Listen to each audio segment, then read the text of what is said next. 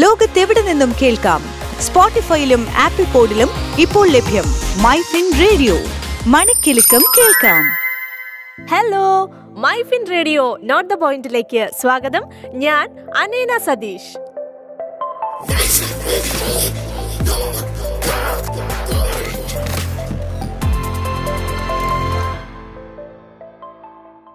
നിങ്ങൾ wifi credit card അല്ലെങ്കിൽ debit card ഉപയോഗിക്കുന്നവരാണോ?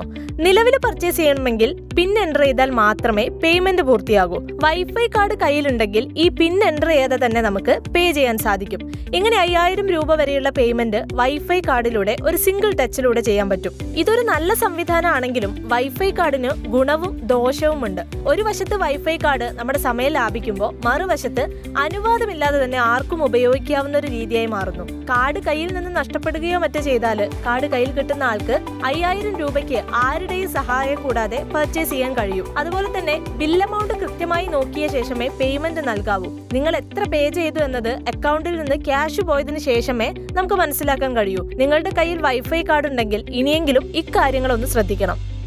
Switch to business MyFin point. Tune to listen MyFin radio.